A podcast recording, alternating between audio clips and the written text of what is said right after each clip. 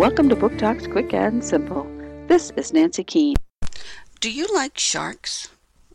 Do you like trains? Do you like contests? If yes, then this book will surely make you smile.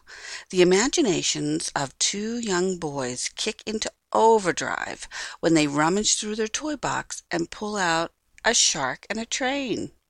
Immediately, the toys transform into a ferocious looking shark and a powerful locomotive train who battle it out in some really cool contests. Who, they wonder, would be the winner roasting marshmallows, burping, high diving, or on a seesaw? Readers will especially love when Shark and Train are thrown into truly ridiculous contests where neither could ever possibly win. Who would take the prize in a piano recital? Neither of them have any hands. The wonderfully silly pictures, dialogue, and crazy contests will leave you laughing out loud and ready to do battle with toys of your own.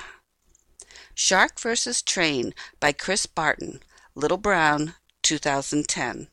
Book Talk by the Pennsylvania Young Readers' Choice Committee.